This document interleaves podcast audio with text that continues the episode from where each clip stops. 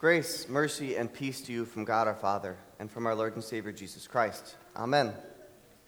I recently heard there's a new Disney Pixar movie that's going to be uh, coming out in 2020, and it's titled Soul. And as you can probably guess, it caught my attention. And so I did a little bit of digging on this, and I, I learned an interesting fact. Disney Pixar will be trying to teach children about reincarnation. Now, how can that be, right? I mean, it's a children's movie. But listen to what the Wikipedia article says about the premise of the movie, and this is a direct quote. Joe Gardner, a middle school music teacher, has long dreamed of performing jazz music on stage and finally gets a chance after impressing other jazz musicians during an opening act at the Half Note Club. However, during an, acc- an accident caused Gardner's soul to be separated from his body which is a very clever way to say he died, and transported to the You Seminar, a center in which souls develop and gain passions before tra- being transported to a, get this, newborn child. And Gardner must work with souls in training, such as 22, a soul with a dim view on life after being trapped for years at the You Seminar in order to return to earth before it's too late. End quote. Yes, this is a kids' movie. I can tell you with certainty we will not be showing this movie at any South Shore Trinity movie nights anytime soon. Because it doesn't teach good theology, right? In fact, it does the exact opposite. It teaches bad theology, very incorrect theology about who God is and what happens to our souls after death. But sadly, many kids will watch this and just think that's how the soul works. That is, if they believe in a soul at all.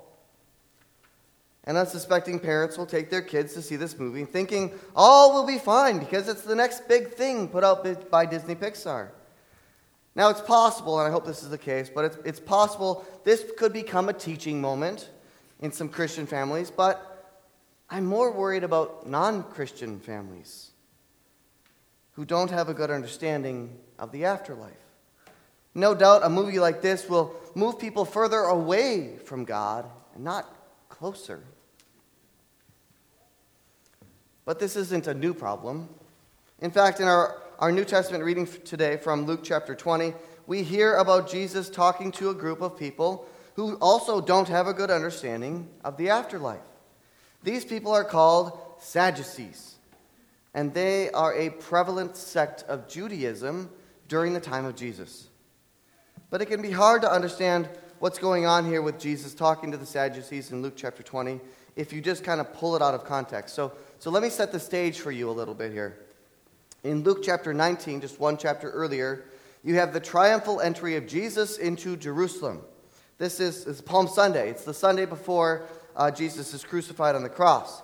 And so Jesus, he, he comes into the city, he weeps over Jerusalem, and then he goes into the temple and he kicks everyone out calling them robbers, right? This is a den of robbers, not a house of prayer. And he goes on then to teach in the temple daily.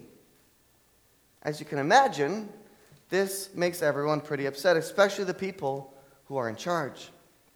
In Luke chapter 19, verses 47 and 48, it says, The chief priests, the scribes, and the principal men of the people were seeking to destroy him, referring to Jesus, but they did not find anything they could do for all the people were hanging on his words.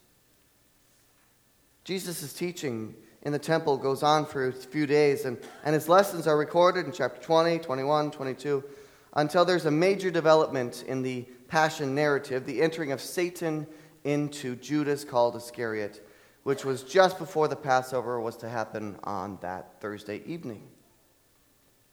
And so it's during this time in the temple that Jesus is teaching and conversing with the people that we have our lesson for today.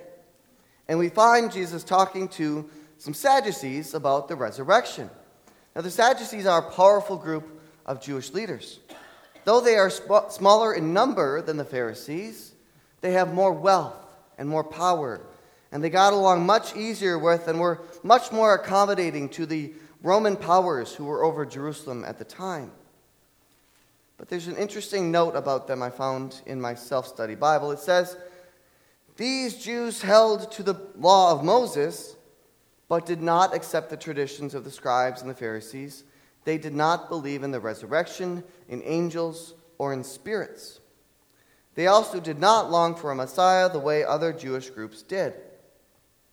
In short, they had a rather secular view of the world, and they liked things the way they were, and were quite happy to not upset the apple cart, which is why they weren't big fans of Jesus.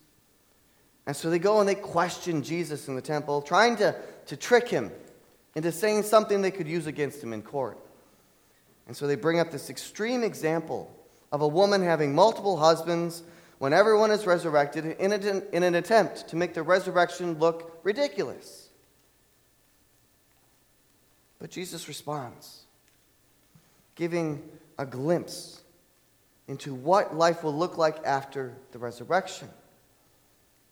And he's basically saying to them something to this effect Not only do you not have all the necessary information, but quite frankly, you're focusing on the wrong things. He accuses them, in a sense, of trying to understand God from human eyes and trying to make God fit their logic. And that can be us sometimes, too, can't it? Now, unlike the Sadducees, we, we believe in the resurrection of the dead. We, we confess it weekly in our creeds. But we can still be like the Sadducees in that we try to conform God to how we think. We try to make God fit into how we see the world. We demand God to fit our view of justice to be what we want it to be. When in reality, we too don't have all the necessary information to understand the world the way that God understands the world because it's way more complicated than we could possibly imagine. To understand the world like God does is like trying to understand how someone can look at all the different sides of a sphere all at the same time. To understand God's ability to know everything is like being able to keep count of all the hair on your head at any given time. Now, for some of us, that number has gone down drastically over the years, so it might be a little easier for you. But it's still a number that God has memorized for all of us at every day of our life. But when it comes to justice, or to human suffering, or, or great sadness, or dealing with a problem that God seems to be ignoring, we still try to make God fit our logic, our understanding, our view of fairness. But instead, we must remember that God is bigger than all of that. And that His timing and His ability to act is, is far greater than our limited logic and understanding can be. God is so much bigger than the little boxes we try to put him in. In our sinfulness, we limit who God is and what God can do. We must remember that God is bigger than all of it, which means God is even bigger and stronger than death. The Sadducees didn't believe that. They had a very limited view and understanding of God and who He is and what He promises to do. One resource I found while preparing for the sermon said that according to Josephus, a, a Jewish historian who died about 100 years after Jesus, the Sadducees believed in the following, and some we agree with, a lot we don't. Uh, one, they said there is no fate. God does not commit evil. Man has free will. Man has the free choice of good and evil. The soul is not immortal. There is no afterlife. There is no reward or penalty after death. And as I mentioned earlier, the Sadducees did not believe in the resurrection of the dead, but instead they believed in the traditional concept of Sheol for those who had died. Just a point of clarification here Sheol is also known as a place of darkness to which uh, the dead go. I've also heard it referred to as the land of the shadows. And to get an idea of what this kind of place is, it's a place far away from God.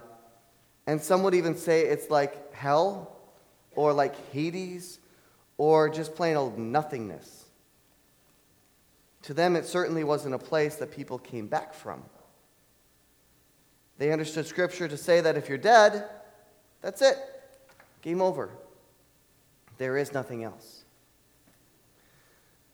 But Jesus teaches these Sadducees, and he uses Scripture to make his very important point that God is the God of the living. Now, if I were Jesus, I would have talked about how I had raised people from the dead during my ministry and asked them to refute a resurrection of the dead based on that. But I'm not Jesus. And he does exactly what he's supposed to do here, and he uses the book of Exodus, specifically chapter 3, to do this. Jesus says that God himself commanded Moses to call the Lord the God of Abraham, the God of Isaac, and the God of Jacob. And this is the point that Jesus is trying to make. Only living people can have a God. Jesus goes on to say in very clear terms in Luke 20, 38, that God is not the God of the dead, but of the living, for all live to him. And this shut the Pharisees up, as Luke records, for they no longer dared to ask Jesus any questions. It's good to know when you've been beat. Because from their point of view, if someone should know about the nature of God, it's Moses. They hold him as an authority. And Jesus uses Moses to teach. And we can all be thankful that Moses had been taught some good theology. Moses was someone who had learned straight from the source what good theology looks like. He was taught the very nature of God he was taught that God is someone who doesn't turn his back on those who suffer. And God is someone who does something about it. For Moses, that was evident in his call from the burning bush.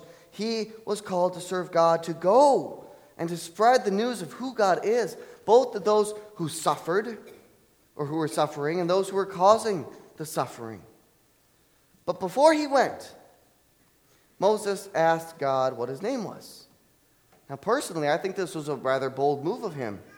Jacob, whose name was later changed to, uh, to Israel, he had wrestled with God, as recorded in Genesis 32. He also asked God what his name was, but he was not given an answer. But this time with Moses, Moses was given the answer. In Exodus 13, 4, or 3.14, God said to Moses, I am who I am. And he said this Say this to the people of Israel I am has sent me to you. And in the very next verse, God uses the name Yahweh, which is in our Bible often rendered as Lord in all caps. And so Moses went back to Egypt to play his part in the liberation, the deliverance of the Jewish people. And when he did, he, he bore the name of God bringing it back to the people whose very existence was the definition of suffering. Moses also went to Pharaoh and he delivered the message to let, uh, to let God's people go, but sadly, Pharaoh hardened his heart and God went on to send the ten plagues. And that's all great for Moses, right? To be given God's name and to go do the work that he had been called to do. But what about us? Well, we too have been given the name of God which we invoke, call upon our God to be present with us every Sunday. In the name of the Father, and the Son, and the Holy Spirit. But the name here spoken from this pulpit the most isn't Yahweh. It's not even the triune God half the time, but the name you hear the most is Jesus, by which name you are saved. Because that's exactly what Jesus' name means. Jesus' name is actually one from Hebrew. And if you look at the Septuagint, which is a Greek translation of the Old Testament from about 130 years before Jesus. Uh, the name used for Joshua in the Old Testament Greek is the same name used for Jesus when, when rendered in Greek. Yeah, Jesus' name is also Joshua. And it's a combination of, of two words. I'm going to teach you some Hebrew here. So this is Yehoshua or Yeheshua in Hebrew, and it means Joshua. And it's the combination of two words here. Uh, so you've got the two words, you've got Yahweh and you've got Yeshua. So the right hand side is Yahweh, and then the, the green part is, uh, what is it? Yeshua, that's it. A little rusty on my Hebrew here. Yeshua, and it means Yahweh saves. That, that's what Jesus' name means. Notice, too, the meaning of Jesus' name is exactly what uh, God does with Moses, right? The Lord saves. Yahweh saves. I am saves, as explained to Moses how he's going to save and deliver his people. And Jesus does the exact same thing. And like Moses, we also bear the name of God. We bear the name of Jesus, who's called us to go. To go and bear his name to people we meet, to people we talk to, wherever we go. And we're given the name of Jesus to bear in our baptisms. And that also means that we bear the consequences, both the good and the bad. The bad consequences being persecution and hatred because of who Jesus is. But also, we bear the good consequences, which is a life of peace, of forgiveness, and of divine love. You see, when you were baptized, we were connected, all of us were, to what Jesus did for us.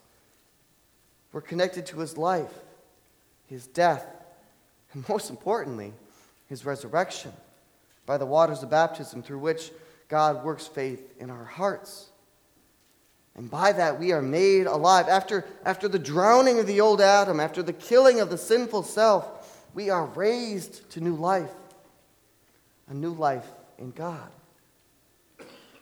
We too carry the name of the God of the living, the God who makes us alive because we've been made alive by the gospel. This living God, the God of the living, has done and continues to do amazing things in your life and in mine. But remember how I said Moses was taught that God is someone who doesn't turn his back on those who suffer, and, and God is someone who does something about it? Well, the same is also true for us. God doesn't turn his back on us. And he did, in fact, do something about our suffering. And what he did is he sent Jesus to die in our place, to take on the suffering that we deserve on account of our sin. And he earned for us forgiveness instead. And after Jesus was killed on the cross, he was placed in the tomb, and then he was resurrected. He was brought back to life the same way we too will one day be brought back to life. And so, as you continue your Christian walk on a Monday morning, I want you to think about what does it mean to bear God's name in my life. As you serve the God of the living, the God who makes you alive. Amen.